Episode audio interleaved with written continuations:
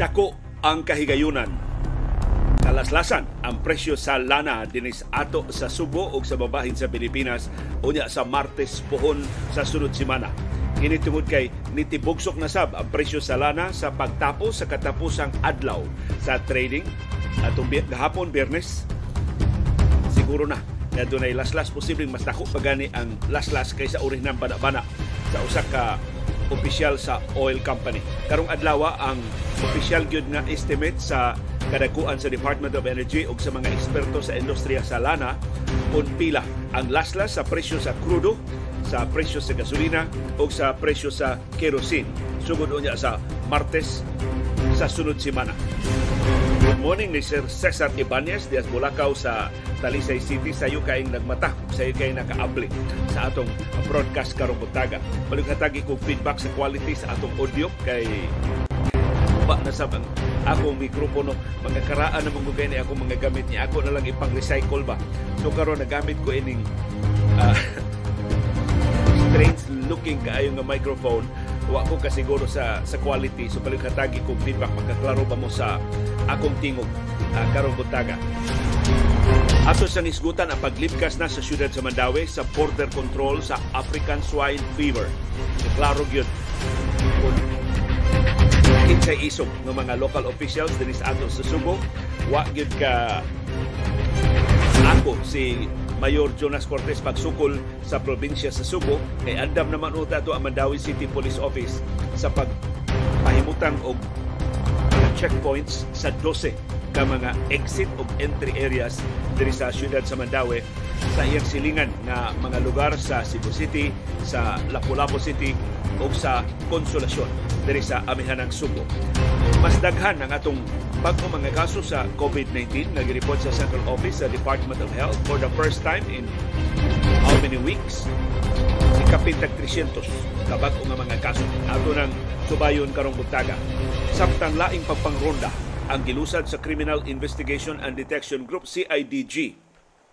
Nighigayuna ang sugar mill sa pamilyang Teves diha sa Santa Catalina sa Negros Oriental mo'y gironda ang maong galingan sa asukar naglista sa ilang presidente nga si Pride Henry Teves ang kanhi gobernador sa Negros Oriental igsuon ni Kongresista Arnolfo Teves ug matod sa CIDG nakasakmit na sab sila og mga armas.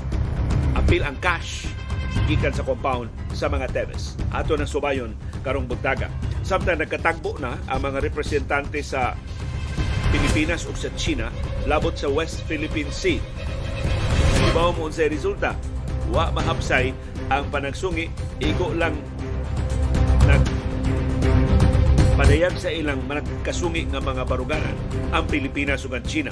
Ang Pilipinas na reklamo sa bullying sa China Coast Guard, apil na sa warship sa People's Liberation Army sa Navy sa China. Ang China niingon sa amo man ang Spratlys, amo man na ang inyong giangkon nga West Philippine Sea. So, diha ra kutob. Igo lang sila ng pasigilan na nga we will agree to disagree Tungkol sa kapuslanan, ini maong sabot-sabot, doon ay take ana ang pipila ka mga eksperto sa diplomasya. Samtang si kanhi US President Donald Trump ni pasidaan og death of destruction. Kamatayon og kaguliyang ang muulbo kung ikihag yun siya, kung dakpon yun siya, ining mga kasong kriminal nga klaro ko nung utang-butang lang batok niya. Doon pa ba yung mga dumadapik si Trump, igo nga makamugna og kaguliyang? sa Estados Unidos. Human siya ni Auhag og mga protesta, wa na protesta dito sa Estados Unidos. Bisan siya pa inaanan diha sa Florida. Karong sabdo na tayo update sa PBA o sa NBA. Pagtukig sa labing mahilungdano mga balita o kontrobersiya sa subo sa nasod ug sa kalibutan pagsuway pagtugkad sa ilang mga implikasyon sa atong tagsa-tagsa ka kinabuhi ug panginabuhi Baruganan kada alas 6 sa buntag mauna niya ang among Baruganan.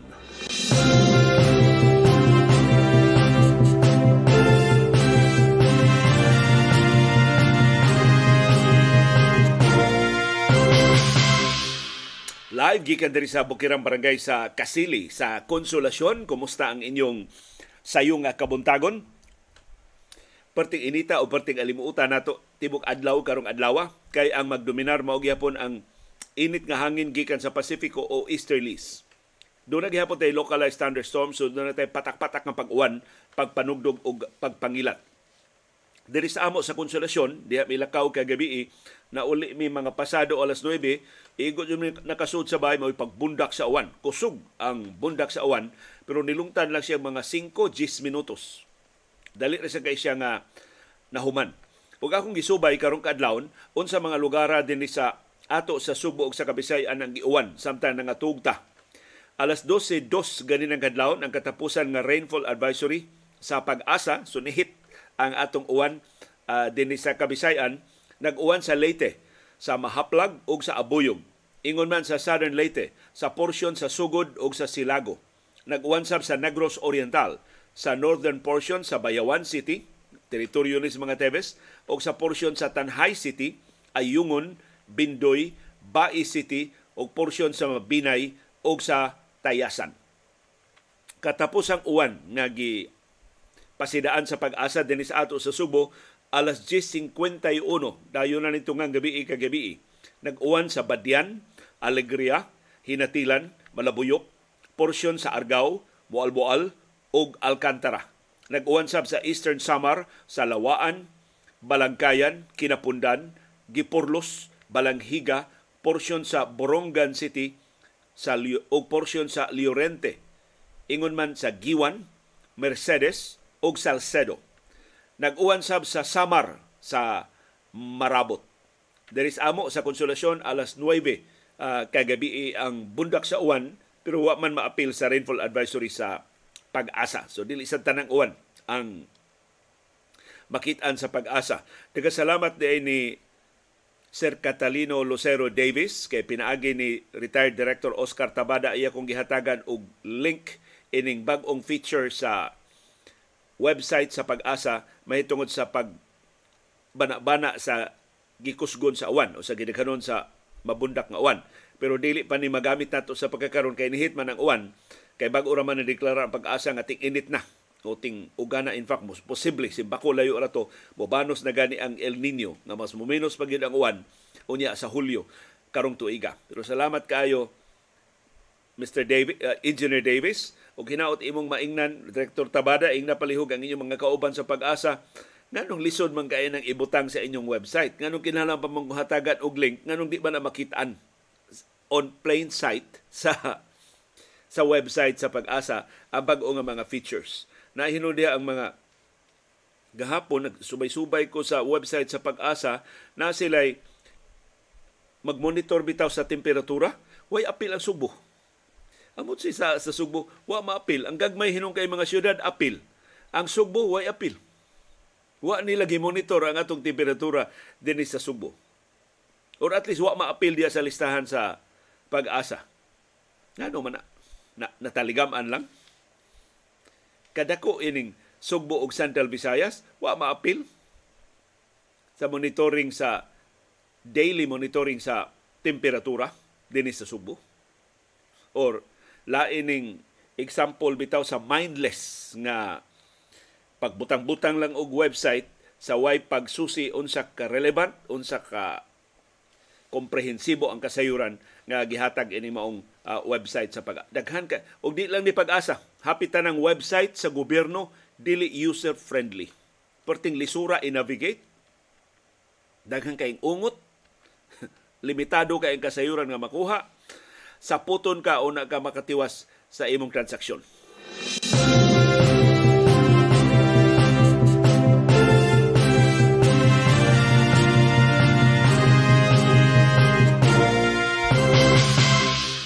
di makasapot kining sunod nato nga balita kay siguro na nga muus-us ang presyo sa lana dinis ato sa Subo ug sa bambahin sa Pilipinas unya sa Martes sa sunod semana. Kaya akong gilili ang world market sa lana dayong sugod sa itong programa karong buntag ni us-us kagahapong adlaw sa tibok adlaw nga trading sa adlaw Biyernes ang presyo sa lana sa merkado sa kalibutan. Kining figures nga among ihatag ninyo bana-bana ni sa presidente sa Uni Oil. Gi-report ni, ni Alvin El Chico sa ABS-CBN News. O base lang ni sa unang upat pa kaadlaw nga trading karong simanaha. Wa pay appeal ang trading gahapon. Yan ni Us Usman ang trading gahapon so mas posible mas mudako ang laslas sa presyo sa lana unya sa sunod simana. Ang krudo gitakdang laslasan og 1.45 kada litro. Ang gasolina, presyos gasolina gitakdang laslasan og 1.38 kada litro ang presyo sa kerosene gitakdang laslasan og 1.99 kada litro. Unya dili kay kana lang, do na pag big time nga rollback sa presyo sa liquefied petroleum gas nga ipatuman unya sa Abril 1. Kay ang contract price sa LPG sa world market nitibugsok og 170 US dollars kada metric ton. Dako kay ni maong us-us sa presyo sa LPG. Ato na paabuton sa Abril 1 puhon. Kay kada sugod man sa buwan ang pagpahibaw sa mga dealer sa LPG sa pag-usab, either pagsaka o pag-us-us sa ilang presyo sa liquefied petroleum gas. Ari na ta sa world market, pagtapos sa trading sa adlaw biyernes, ni us-us ang presyo sa lana sa merkado sa kalibutan. Ang rason tungod sa paghagsa sa mga shares sa European banks So di lang mga bangko sa Switzerland, hasta mga bangko sa Germany o sa ubang kanasuran nangaluya. Ug busa na banhaw ang kahadlok nga posibleng dunay labas nga financial crisis nga mohakop sa kalibutanong ekonomiya. Hangtod karon wa pa gyud maka-recover ang industriya sa lana sa pahibaw sa US Energy Secretary nga si Jennifer Granholm nga ang petroleum Strategic, Strategic Petroleum Reserve o SPR sa Estados Unidos dili nila apurahon og puno abdan pa pila ka tuig una nila ma-replenish ang reserba nga lana sa Estados Unidos. Kay di sab gusto ang Estados Unidos nga magsige sila pangumpra sa lana nga magnihit na hinuon mahulga na ang kalibutanong supply sa lana ug mobalik na sad og sulbong ang presyo sa lana. Timan eh, ang bisa ng Estados Unidos giduma sa mga politiko. Og dunay nang ung-ung nga eleksyon unya sa sunod tuig 2024. Dili gusto ang mga incumbent nga mga politiko nga madaot ang ilang pamulitika, maapektuhan ang ilang kampanya kung magsige og saka ang presyo sa lana. Nga mao say atong interes unta dinhi sa Pilipinas, ang kalainan lang wa tay kwarta, wa reserba nga lana aron maka-influensya sa kalibutanong supply og sa presyo. Ang Estados Unidos being the biggest economy in the world, dako kay siyang bahimo. Dako kay siyang say kung abunda ba ang supply, taas ba ang presyo sa lana. O karon ang interes ni US President Joe Biden mao ang pagpabiling ubos sa presyo sa lana kay posible labang magkarimat sila, mag abot sila balik ni kanhi Presidente Donald Trump sa presidential elections sa Estados Unidos unsa man nga mga bangko ang nabing labing na apektuhan ang Deutsche Bank sa Germany nihagsa ang iyang shares ug ang UBS kining kinadak ang bangko sa Switzerland nga ni-rescue na sa Credit Suisse kay hapit naman gito mahagsa karon do na say financial uncertainty. So daghan pa kay mga pangutana sa sa pag-ipon sa duha ka pag sa pagpalit sa UBS nga mo kinadak ang bangko sa Switzerland sa ikaduhang labing dako nga bangko nga maong Credit Suisse. So ang gipaabot unta nila pagkalma sa financial market tungod sa pag-rescue sa nangaapiki nga mga bangko mura og wa pagyud mabatyagi hangtod ning higayon. So sa laktod pagkasulti mao na rason nganong uh, doon na tayo laing laslas sa presyo sa lana. Unya sa Martes pohon diri sa Subo sa babahin sa Pilipinas tungod sa padayon nga pagtibugsok sa presyo sa lana tungod sa uncertainty sa financial crisis. Tungod sa kabalaka nga dunay laing financial crisis nga mo ulbo sa kalibutanong ekonomiya.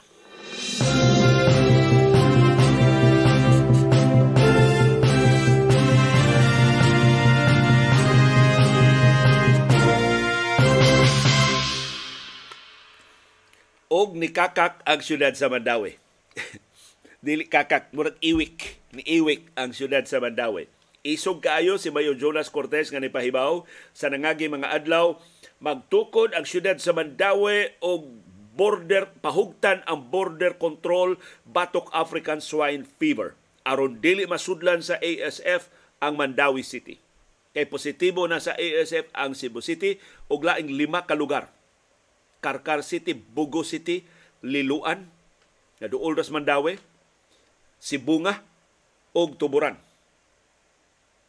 12 ka mga checkpoints in fact ang gitagdang tukuron sa Mandawi City Police Office aron di gyud malutsag ASF ang syudad sa Mandawi. Isog kay paminawon si Mayor Jonas Cortez. Science-based ang iyang mga plano. Pero pagtingog ni Gobernador Gwendolyn Garcia, tangtangon ang tanang border controls, wa nay color coding, wa nay random testing sa mga baboy.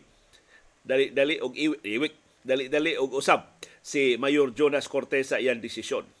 Matod karon ni Mayor Cortez, wa nay border control sa siyudad sa Mandawi. Mosuporta sila sa lakang sa probinsya sa Subo pag-question sa mga protocol sa Bureau of Animal Industry o sa Department of Agriculture. Nasimbakol ayo ra to mga matay ni tanang baboy dinis ato Subo kay magtinakdanay sa ASF kahibaw mo kinsay responsable ini maong binuang. So di na madayon, andam na unta mga polis sa siyudad sa Mandawi nga magbutang og mga checkpoints ang siyudad sa Mandawi sa iyang mga utlanan. Bisan ko nagpositibo na sa COVID-19 ang unom na ka mga lugar din sa Subo sigon sa confirmatory laboratory test sa Bureau of Animal Industry.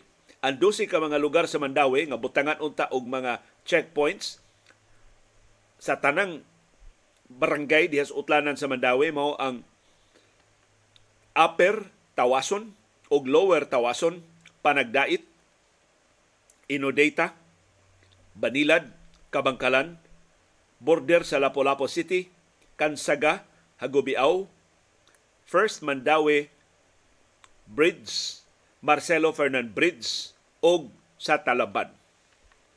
Tungod ining kausaban sa baruganan ni Mayor Jonas Cortez, usbon ang iyang executive order na nagpahamtang unta og ban sa mga buhi nga baboy o sa mga produkto sa baboy gikan sa ubang bahin sa probinsya sa Subo.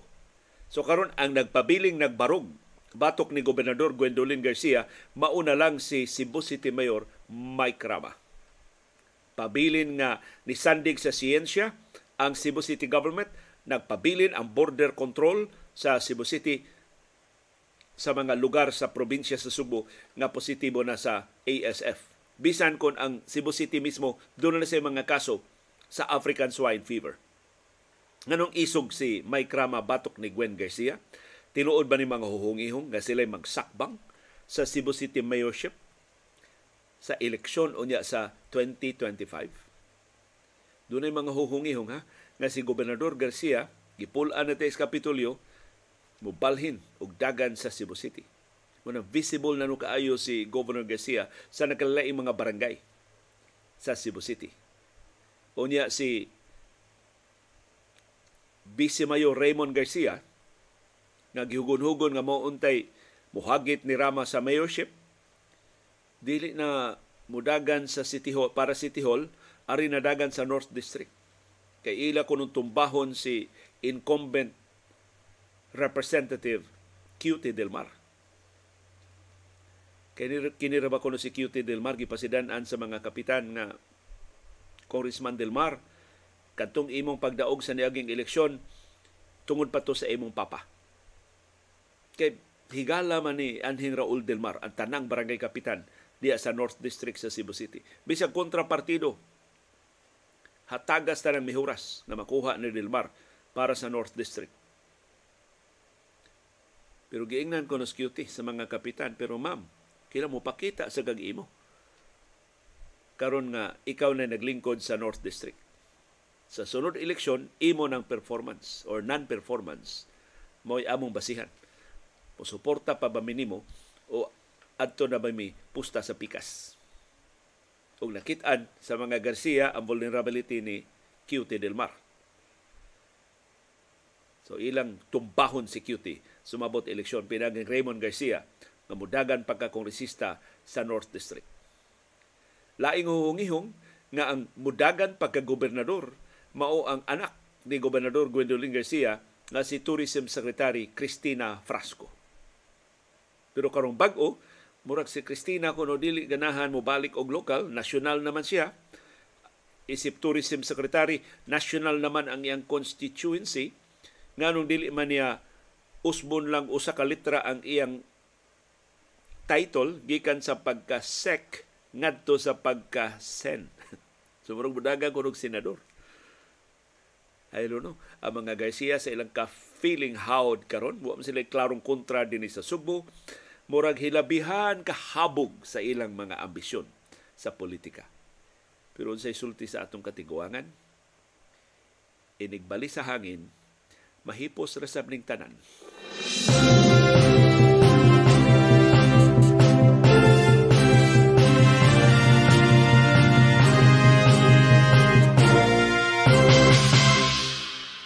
Nidaghan ang atong bag-o mga kaso sa COVID-19 sigon sa latest report sa Central Office sa Department of Health. Niabot og 311 ang bag-o mga kaso sa tibok Pilipinas gahapong adlaw. 12 ang patay. Upat sa Metro Manila Wa gyapon fetsa ang Department of Health kanus-an nga ang mga biktima. Niabot og 8,621 ang active cases ang mga pasyente nga napa sa mga ospital o isolation facilities sa tibuok Pilipinas. Nagpabiling 3.6% ang nationwide positivity rate. Wa mo usos, wa sa Mosaka, mausab ni ang nationwide positivity rate sa niaging adlaw. Ang top notcher sa bag-o mga kaso mao gihapon ang Metro Manila dunay 83 ka bag-ong kaso gahapon. Ang First runner-up mao ang Cagayan de Oro o ang Misamis Oriental dunay 52 ka bag-ong kaso gahapon. Ang projection sa Octa Research Group muus-us ang atong bag-o mga kaso sa COVID-19 karong adlaw Marso 25, 2023 between 175 to 225 ang ilang banabana. Dinis ato ni balik ta og double digit pero dili taas ang atong mga kaso sa COVID-19 sa Sugbo ug Central Visayas. Doon natay 15 ka bag-ong kaso sa tibok rehiyon. Kay gahapon adlaw ang kinadaghanag bag-ong kaso mao ang Cebu City dunay unom ang Cebu Province dunay tulo ang Negros Oriental dunay duha ang Mandawi City dunay duha ang Lapu-Lapu City dunay usa ang Bohol dunay usa ang Sikihora mauiway bag-ong kaso sa COVID-19 so murag maayo kay pagka-distribute ang bag-o mga kaso sa COVID-19 sa tibuok Central Visayas pero nagpabiling less than 500 ang atong active cases. So, mo good news, 489 ang mga pasyente nga naa nagpabilin sa atong mga ospital ug isolation facilities dinhi sa Subo, sa Bohol, sa Negros Oriental ug sa Sikihor. Ang labing daghan og active cases mao ang Cebu Province with 166, ikaduha ang Cebu City dunay 154.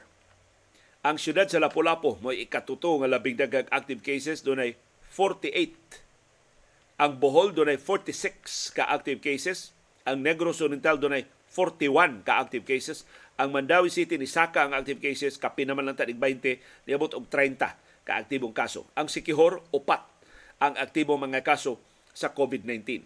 So di pag gihapon ta maka paniguro nga mawa na ni sa hingpit ang COVID-19 bisan sa kagamay sa mga kaso nganong dili gihapon ta angay nga mo kumpiyansa kay ang atong pagpanalipod sa atong kaugalingon di man lang yun para nato.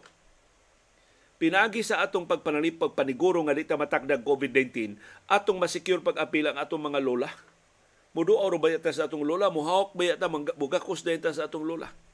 Wa na face mask. Aron dili mamiligro ang hamtong na nato nga mga ginikanan. Kung inyo mga ginikanan dagko nagpangapangidaron, vulnerable na na sila.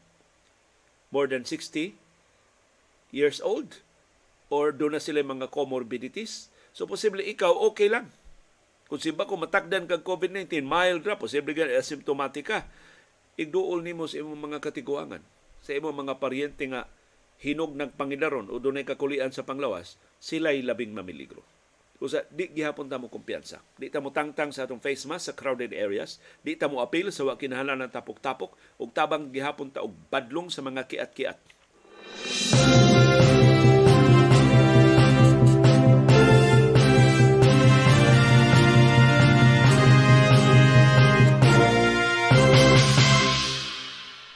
Pagyod maundang ang kapulisan sa ilang mga pagpangronda diha sa Negros Oriental. Karong nadugangan na ang mga sospitsado sa pagpatay ni Gobernador Roel Digamo nga ilang nadakpan or ni surrender nila. Laing ronda ang ilang gipasugdahan sa lain na sab nga compound nga gipanag-iya gihapon sa pamilyang Teves. Gipahibaw sa Criminal Investigation and Detection Group malampuson ang ilang pag-serve sa warrant sa search warrant sa compound nga gipanag-iya ni kanhi Gobernador Pride Henry Teves ang compound na himutang sa barangay Caranoche sa lungsod sa Santa Catalina sa Negros Oriental.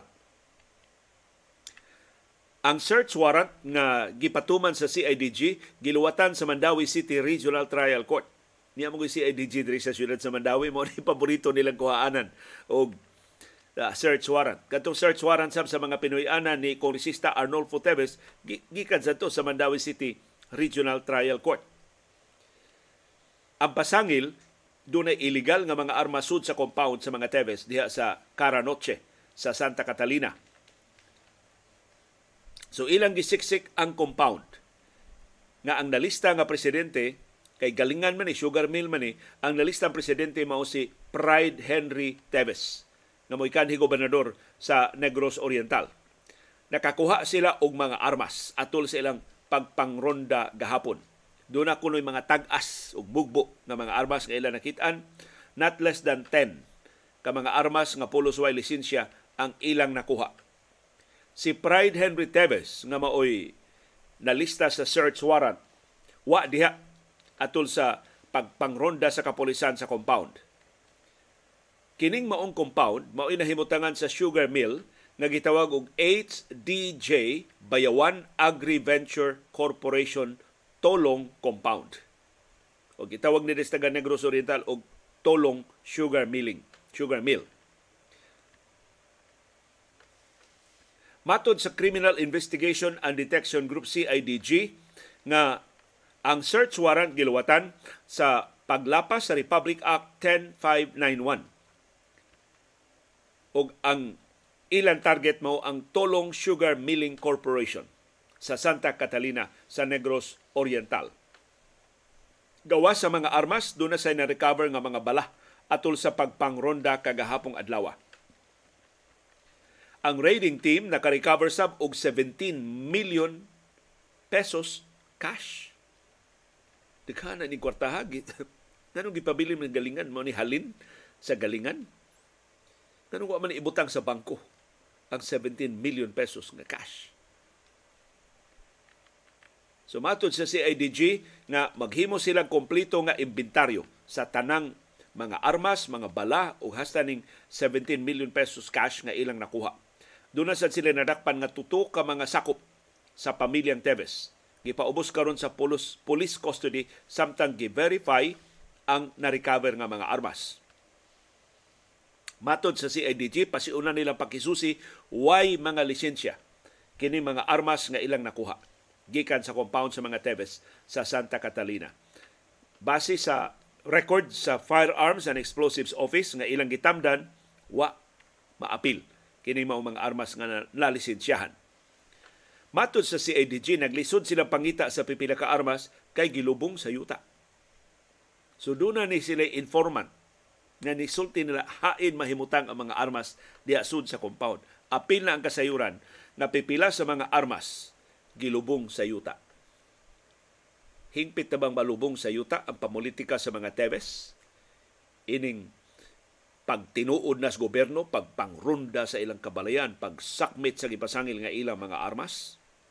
Udo na pa'y nahibiling alas ang mga Teves.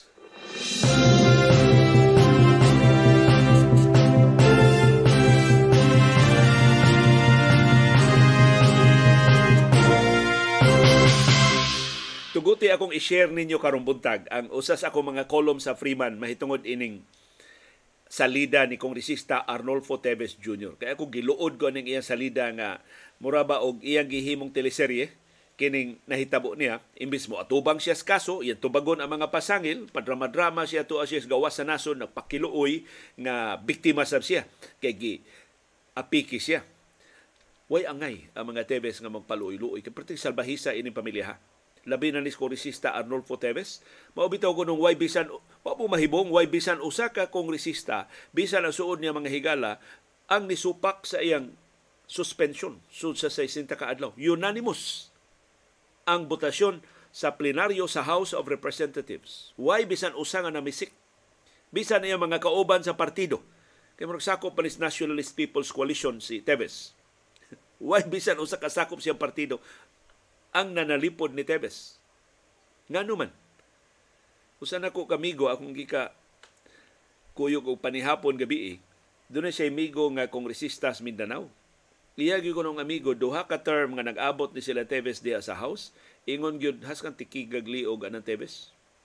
Ang bugiro jud kuno kaiba. Kanang kanang ang iya feeling siya how tungod siya kadato tungod sa kadaghan niya kwarta tungod siya kadominantes politika diya sa Negros Oriental. Napildi lang silang digamo sa niaging eleksyon pero hawd kina mga Tevez diya sa Negros Oriental. Di ko no managad, dili mo tarong og istorya, pulos ko no hangin ang ilang mabatyagan ining kongresista Arnolfo Tevez. So dili kahibong anong why bisan usa ni kakauban sa kongreso nga naikog og nanalipod niya. Pero bisan nagkapuliki sa pagpanagang sa nagsunod-sunod nga mga pasangil batok niya. Gikas pagpatay ni Gobernador Ruel Digamo sa uban pa mga patay des Negros Oriental gahapon gipasangilan siya sa byuda ni Digamo nga si Mayor Janice Digamo nga mo'y responsable sa 30 kapatay sa iya lang na ilhan sa mga biktima diya sa Negros Oriental pasangil sa private army, pasangil nga doon na siya illegal nga mga armas, pasangil sa land grabbing, pasangil nga doon na gihapon siya isabong, pasangil nga ill-gotten wealth. Kanang ilang katigayunan, si Kongresista Arnolfo Teves Jr. ni hatag gihapon og masterclass. Mao man ni hatag gihapon og tutorial unsaon paggamit ang mga koneksyon kon maapiki na. So mao ni ang mga ang dem ang demo ni Tevez kung saan pag-exploit ang mga koneksyon kung maapiki ka. Una, deklarar dayon nga bisa naa ka sa gawas sa nasod, andam kang moatubang sa tanang kaso. Kamo yang gihimo sa una niyang video. Pero kung ikiha na ka, ayaw pa uli. ayaw tinud. Nga imo atubangon imong kaso, pauli ka, mabitay man ka. Labi na kung tinuod ang mga pasagil batok nimo. Ayaw pauli. Ug mo na gihibo ni Teves ron. Tago, gikataho ra ba to ako sa Cambodia? Kay nuna ko ni mga aliados Teves de Cambodia nga influential kay gobyerno sa Cambodia pero gipasagi lang dahil ang bigit sa illegal nga mga kalihukan mao kuno ni accommodate no niya diha sa Cambodia. So lisod kuno kay ni Dakmon si Teves. Ikaduha, pahilom dumi ang tanang hingtungdan nga bisan unsa kalayo paryente ka sa labing gamhanan nga mga politiko sa Pilipinas. Labi na sa ikaduhang labing gamhanang pamilya sa nasod. Nga igsuon nga igna nga igagaw ka sa igagaw sa asawa ni Kongresista Paulo Duterte. Perting layuan na na, igagaw ka sa igagaw. Pero parintig hapon. Nga anak ni kanhi Presidente Rodrigo Duterte ug igsuon ni Vice Presidente Sara Duterte Carpio. By the way, wa mo mahibom sa kahilom sa mga Duterte sa kaso ni Tebes. Niluwat og reaksyon si Vice Presidente Sara Duterte Carpio human namatay si Digamo, pero ang iyang reaksyon generalized kayo. Nga kinahanglan, nga badlungon, kanang sunod-sunod nga pinatyanay diya sa Negros Oriental. Subay na sa pagtuo nga binawsanay ni nga dunay napatay ang kampo ni Tevez, doon na say armado ang kampo ni Digamo.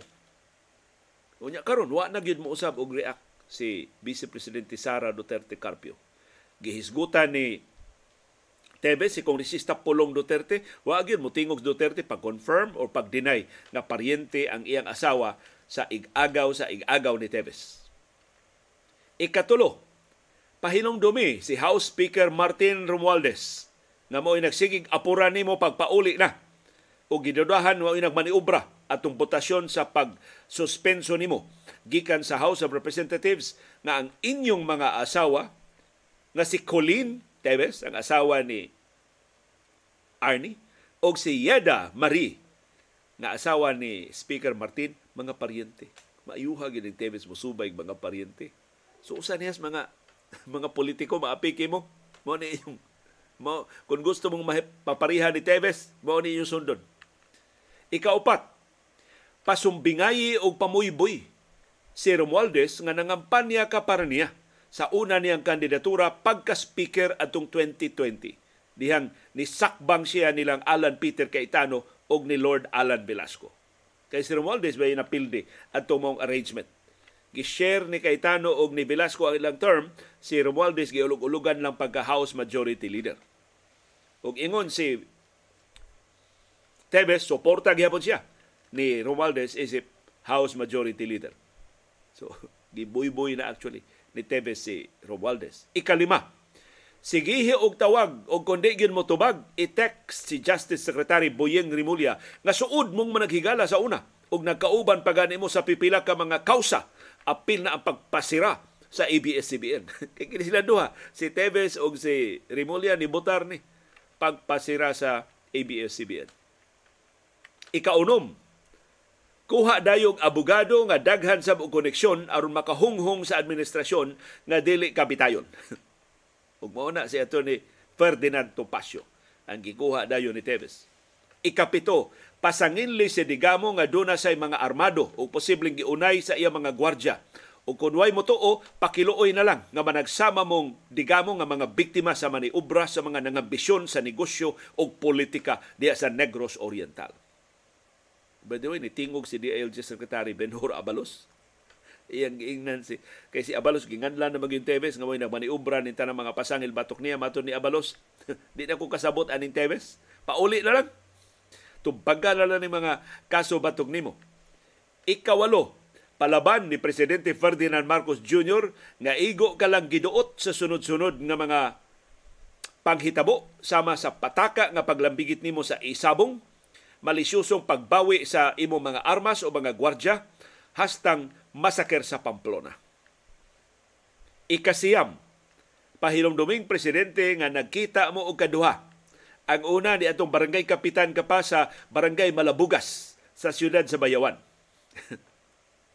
so, kwadyo tiluka gyud tanang koneksyon.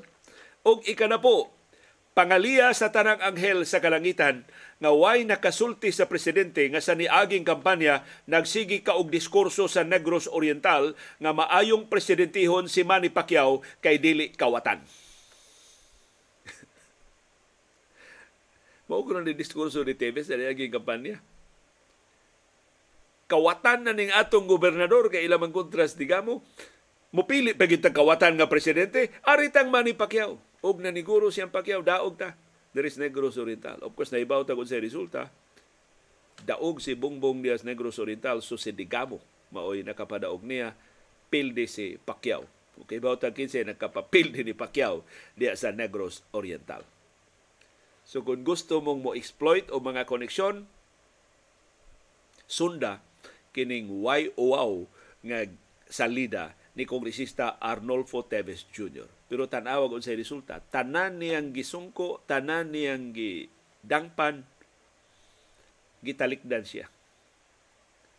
Hugaw pas dirty si Kongresista Arnolfo Teves Jr. as far as this administration is concerned.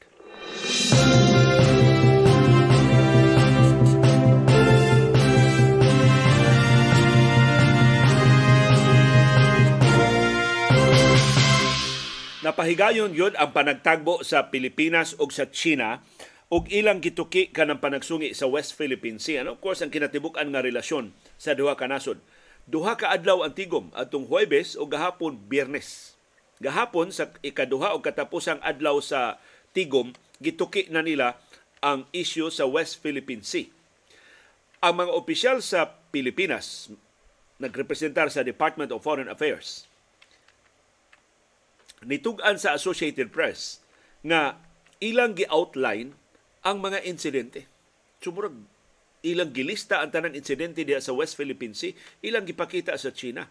Mao ni inyong gibuhat batok sa among mga mangingisda, batok sa among Philippine Coast Guard diha sa West Philippine Sea. apil sa gi lista mao katong insidente atong Pebrero 6 nga gigamitan sa Chinese Coast Guard vessel og military grade laser na nakapabuta sud sa pila ka segundo sa mga crew sa Philippine Patrol Vessel diha sa Ayungin Shoal. Ang mga representante sa China, naminaw lang ko no, unya pagtubag na nila, ilang giusab ang pangangkon sa Beijing nga sila tag-iya sa tibuok South China Sea. Ug matod nila, nakalapas sa ilang nasudong teritoryo ang mga barko sa Pilipinas ug ang mga mangingisda sa Pilipinas. Ug nisugyot ang kadaguan sa China og pipila ka practical cooperation agreements pero matod sa delegasyon sa Pilipinas, di pa mi mo commit, mananghid sa mi sa among mga labaw. So, pagtapos sa meeting, unsa may kapuslanan nga ang China ug ang Pilipinas murag di man gyud magkaabot. Ug mo sulti sa mga eksperto sa kalibutanong diplomasya nga wa gyud kahigayunan nga magkatakdo ang baruganan sa Pilipinas ug sa China. Kay pulos man sila nangangkon og sama nga teritoryo. Di mahitabo nga ang China mulunga siyang pag-angkon sa tibok South China Sea. Hinaot di sad mulunga karon ang isog na ang Pilipinas pag-angkon sa kabahin sa South China Sea nga gitawag nato og West Philippine Sea. Og lig-on kaayo ang atong sukaranan kana sa China tungod na sa ilang kadako, tungod sa ilang kahigante, tungod sa ilang kabuli, tungod sa ilang kasalbahis. Nga bisan ang teritoryo nga wa gyud maapil sa ilang mapa, ila na karong gibadlisan lag nine dash line ug ila na. Pero ang Pilipinas duol kay na sa atong nasundong teritoryo, sakop na sa atong exclusive economic zone plus doon na tay favorable ruling nga nakuha gikan sa Permanent Court of Arbitration atong 2016 Matod sa PCA nga nagbase sa The Hague sa the Netherlands tungod sa kasong gipasaka ni anhing presidente Noynoy Aquino sayop ang China sa ilang pagbadli sa ilang mapa og nine dash line. Why traditional basis ang ilang claim sa tibok South China Sea? Iya sa Pilipinas ang West Philippine Sea. Iya sa Pilipinas kanang Pag-asa Island, kanang Ayungin Shoal, kanang Sabina Shoal, o kanang ubang mga isla o ubang mga features, ubang mga reefs nga iya karong giokupahan, nga iya karong giangkon. So mas ligon ang baruganan sa Pilipinas kaysa China. Pero sa naman mas gamhanan, mas daghan mag-armas, mas dag, daghan magkwarta ang China unsa may atong daganan. So matod sa mga diplomats na nang naniid sa sitwasyon, kining konsultasyon nga gipahigayon sa niagin duha ka adlaw importante gihapon ni dili aron nga isurrender ang ilang nakasungi nga mga claims kundi aron magkasabot ang Pilipinas ug ang China sa ilang mga posisyon. Mas magkasinabtanay sila. Unsa day kahugot ang ilang pangangkon sa sama nga teritoryo. Ug ang kapuslanan ini mao ang pag likay sa accidental crisis. Aron ba nga dili magdudahay kuan de, lehitimo din yung pangangkon sa Pilipinas, isog sa di kay pangangkon ng China, sige, di lang ta mag-away, di lang ta telig, telig mag, magkasingki ba hinog aksidente ba? So, likayan na lang gina ang maong mga insidente. So, maura ko na ni kapuslanan ini mga consultations nga maghibaw na lang duha. Sige, dili pa ta magubat ha, pero padayon ni atong lalis. Mahitungod ini mga sa, managsamang teritoryo nga atong giangkon.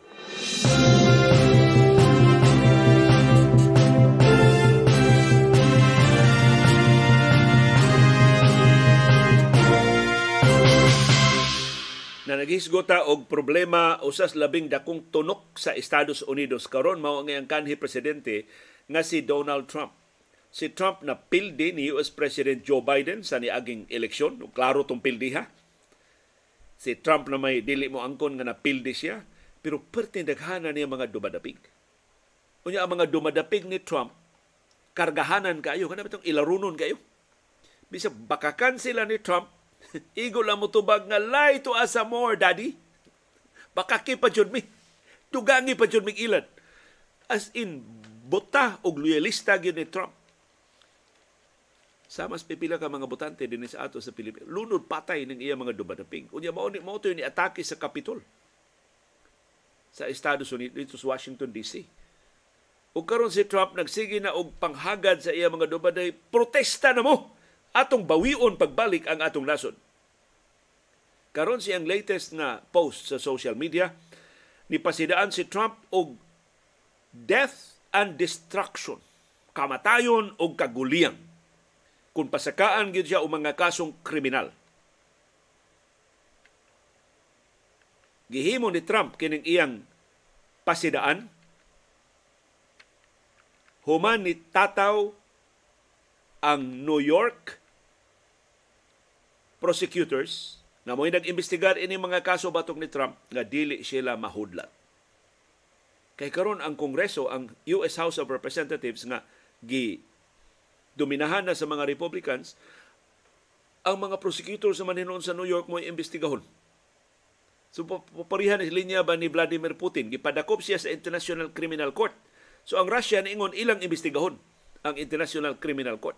Imbestigahon nila ang mga huwes nga niluwat sa arrest warrant. Imbitahon nila ang prosecutor nga si Karim Khan na mo nipasaka sa kaso batok ni Putin. Sa iyang post sa Truth Social, kining media site nga mo iyang gigamit sa iyang verbal attacks batok sa Manhattan District Attorney nga si Alvin Bragg. Ingon si Trump magkagubot gyud ang nasod. Kay why justification kining papasaka o mga kasong kriminal batok niya. Pero kini si Trump na nabisto na nga bakakon kay ingon niya dakpon siya atong Martes. So man siya dakpa. Kay wa pa man mahuman ang investigasyon batok niya. Pero kini stramo na ni padaganang pagpamakak kay kahibaw man siya bisag masakpan pa siya siyang bakak, abibag hapon ang iya mga dumadapig.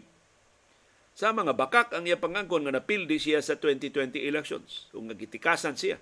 Bisag wa gid siya na presentar nga bisan usa na lang ka ebidensya sa pagpanikas batok niya. Siya ba incumbent nga presidente ni atong higayuna? Opposition ba Joe Biden nga may nakapildi niya? So, usa ni sa labing dakong pagsuway sa demokrasya sa Estados Unidos. Unsaon nila pag badlong kining dasig kaayo mag lunod patay nga mga dumadapig ni Donald Trump. Although ang maayong mga timaan maong pila na ni kaadlaw si Trump nagsig-awhag og protesta, wa gyud bisan usa ka grupo nga nagprotesta. Doon ay grupo nga nagprotesta diha sa New York, mas daghan pa mga reporters nga ni-cover nila. Pipilara ang nitunga.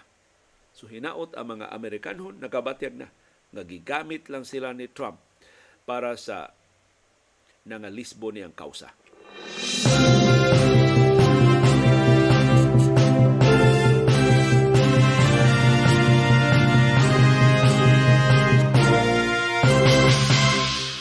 Update sa pagsugod na sa semifinals sa PBA Governors Cup ang Hinebra San Miguel ni Pilde sa ilang sister team San Miguel Beer 121-112 sa pag-abli sa ilang best of five semifinal series sa PBA Governors Cup. Nagipahigayon sa Smart Araneta Coliseum si Christian Stan Hardinger dunay 33 points aron sa pagpangusa kadaugan sa Hinebra. Si Jamie Malonzo ni puno og 27 points. Pero bisag ni daog na matod sa Hinebra, di gyud ka kumpiyansaan ang San Miguel Beer. Pero sa pagkapildi sa Beermen gahapon, naklaro ang kadako sa hawang. Nagibiyaan tungod sa na, tungod sa dako nga hawang nga namugna tungod sa injury sa sugbuanong higante nga si June Mar Fajardo. Og bisan sa pagsuway sa San Miguel Beer, pagpuli sa absence ni Pahardo pinagi sa mas paspas nga ball movement. Alahi mangun inig daro-daro nas depensa kinahanglan jud kag higante kila dakog lawas kila kag taas nga makaposte nimo. Ug mao na ilang nawa sa pagka-injured in town ni Junmar Fajardo. But of course, doon na pa may nahibiling upat kadua, doon ay adjustments nga himuon ng coaching staff sa San Miguel Beer. Atong atangan ang mosunod nga panghitabo sa lain duwa kay gabi ang TNT ni daog batok sa Meralco 110-80. Grabiha ni pagkalubong nga 30 points ang lubong sa Meralco. Gi-credit sa TNT katsang head coach way parintihay si Jojo Lastimosa ang ilang depensa. Maay kuno kay nilang pagka trangka ang bola sa Meralco. Mautong nakabingat sila, nidako sila og labaw. Kipahigayon kini mo duwa sa Inaris Center. Si Ronde Hollis Jefferson, mo top scorer para sa TNT, doon na siya 22 points. Pero doon ay problema karon ang TNT. Kay gikataho nga na-aggravated ang groin injury ni Hollis Jefferson. Although si Hollis Jefferson ingon okay man ang iyang paminaw, makaduwa siya sa sunod nga duwa. Ang problema karon si Calvin Oftana do na say problema sa iyang tuway-tuway. So questionable si Calvin Oftana para sa game 2 ini maong best of 5 series. So human sa pag-ablis sa semifinals gahapon, Labaw ang Hinebra San Miguel 1-0. Labaw ang TNT 1-0.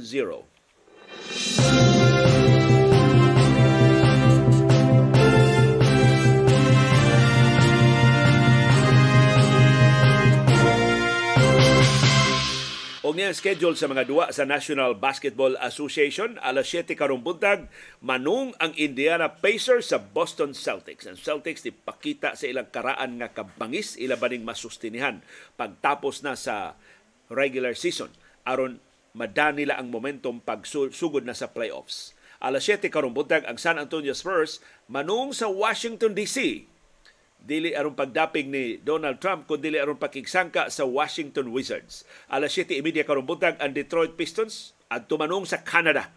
Ang Toronto Raptors mo ilang host. Alas 8 karong buntag ang Houston Rockets manung sa Memphis Grizzlies. Si Ja Morant mo balik nagkadasig sa pagduwa human na ngayog pasaylo hino tinud-o na gyud niya magtinarong na siya sa iyang basketball. Alas 8:30 karong buntag ang Charlotte Hornets manung sa Dallas Mavericks. So si Luka Doncic gimultahan tungod sa iyang gesture sa ilang pagkapildi. Alas 9 karon buntag ang Milwaukee Bucks ang labing maayong team karon sa Eastern Conference manung sa Utah Jazz. Amot makaduwa na ba ang Filipino-American nga si Jordan Clarkson. Alas 10 karon buntag Philadelphia 76ers manung sa defending champions Golden State Warriors. Sus kabaut aning duwa. Doon na ba'y ikasagang ang Warriors sa higante sa Philadelphia 76ers na si Joel Embiid. Budua na pagbalik si James Harden. Ang depensa sa Warriors mo ibuslot sa nangagi nila nga mga kapildihan. So, hinaut ila na matapakan. Alas 10 karumutag ang Chicago Bulls manung sa Portland Trail Blazers. Alas 10 karumutag ang Phoenix Suns manung sa Sacramento Kings. Og alas 10 e karong buntag sa atong oras sa Pilipinas katapusan duwa sa NBA karong adlaw ang Oklahoma City Thunder manung sa Los Angeles Lakers. Bad news para sa Lakers gawas nga di kadua si LeBron James, di sab kadua kay balik ang iyang injury sa ilang gwardya nga si D'Angelo Russell.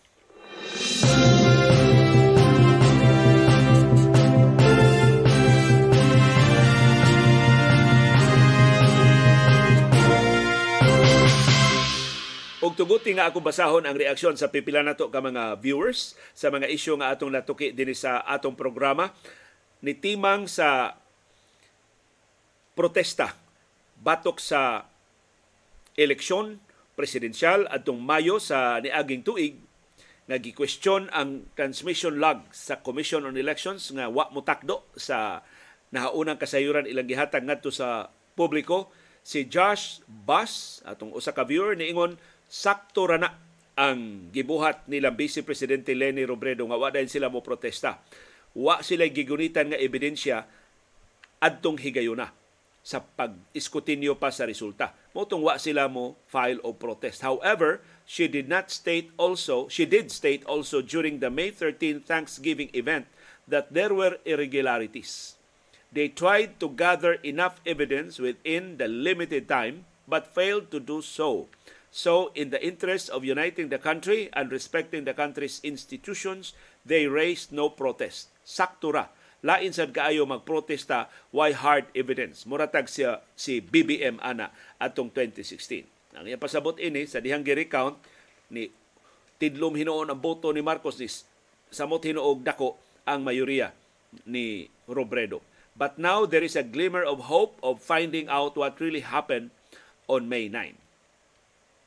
Naani karon sa Korte Suprema, so atong atangan kung ang Korte Suprema ni auhag sa mga telcos pagpreserbar sa ilang transmission logs sa niaging eleksyon gipublikar na sa COMELEC ang ilang kaugalingon nga transmission logs o mahibaw-an ra ni. Kay mga IT experts naman ni ang naglalis. Kitang mga ordinaryo mga molupil ita kasabot sa teknolohiya pero atong atangan ang development ining maong kaso. Sa iyang bahin si Froline Telebanco Quezon Duha nireact atong advisory sa pag-asa sa El Nino nga nihatag og mga tips kanusa ta mamubo sa atong mga tanom. Ang advisory sa pag-asa mamubo tas tanom sa yung buntag og sa gabi ina aron dili usik sa tubig na matod ni Froline paita pod sa pag-asa nga tip sa pagpamubo sa tanom. Ako as farmer and gardener, muluwat ining mosunod. Number one, dili ko mamisbi sa buntag sa sayo kay do na pamayamog para mapahimuslan ang yamog sa mga tanom ug dili mausik. Ikaduha, dili pwede mamisbis after 3 p.m. kay tabla ra na ga-invite kag fungus para kulatahon ang imong mga tanom pagkadakong problema mahitabo. Way tanom nga gustong matog nga basa. Unsa pakaha kon gabi ka mamisbis. Pastilan, dolor. So, taga pag-asa, sunod pangus, pangonsulta na mong taga Department of Agriculture sa di pa mo pataka og hatag og tips sa pagpamisbis sa tanom. Number three, ang mga tanom sama rana sa mga tao. Kung ang tagapag-asa kaha atong baro, pabarugon sa hawan nga way sa lipod gikan sa 10 a.m. up to 3 p.m. Di ka sila uhawon ug magkurog sa kainit. Mao nga mamisbis ko twice a day kon summer, konting init. 10 a.m. to 12 noon ug 2 p.m. to 3 p.m. So mo na pamisbis ni Fräulein. Ug iyan ang kasinatian sa iyang aktual nga pagpanguma. Kasabota angay nga magdaginot sa tubig pero dili pod nato paantuson ang atong mga tanom. Daghang paagi sa pagdaginot sa tubig, di lang isakripisyo ang mga tanom. Salamat kaayo Fräulein sa imong mas undanon o mas makiangayon nga mga tips. Si Fräulein Telebanco Quezon Duha. Mahigugmaon tos tanom do na to iyang kaugalingon nga farm. Ug sa kahibaw siya sa iyang mga gipanulti. Take note taga pag-asa. Sa iyang bahin si Molly Angus ni react adtong pagsuspenso sa ombudsman sa 33 ka mga opisyal sa PSDBM o sa DOH nga gilambigit sa Farmally scandal. Matod ni Molly Angus, dili igo nga suspensohon lang sa ombudsman ang mga opisyal nga nahilambigit sa Farmally scam, dapat prisuhon gyud silang Michael Yang, silang Ong og silang Dargani na nanglayas na sa Pilipinas. Nisamot sila pagka milyonaryo. Ya, doon na siya balikas. Nga gibutang din, hindi lang nato basahon. Nagkasalamat mo Angus sa imong pag-react sa atong naisgutan nga issue. Sa iyang bahin si Rebecca Madali niingon doctored ug edited ang transmission log sa COMELEC. So niuyon siya sa obserbasyon sa kanhi secretary sa DICT nga mao'y nipasaka ini protesta dito sa Korte Suprema nga gi-tamper sa COMELEC ang ilang transmission logs si Ping Olivar nga naa magtan-aw nato sa Estados Unidos niingon I will be satisfied with the past election if counted manually. So kinang imanumano ko no ang recount sa resulta sa niaging eleksyon.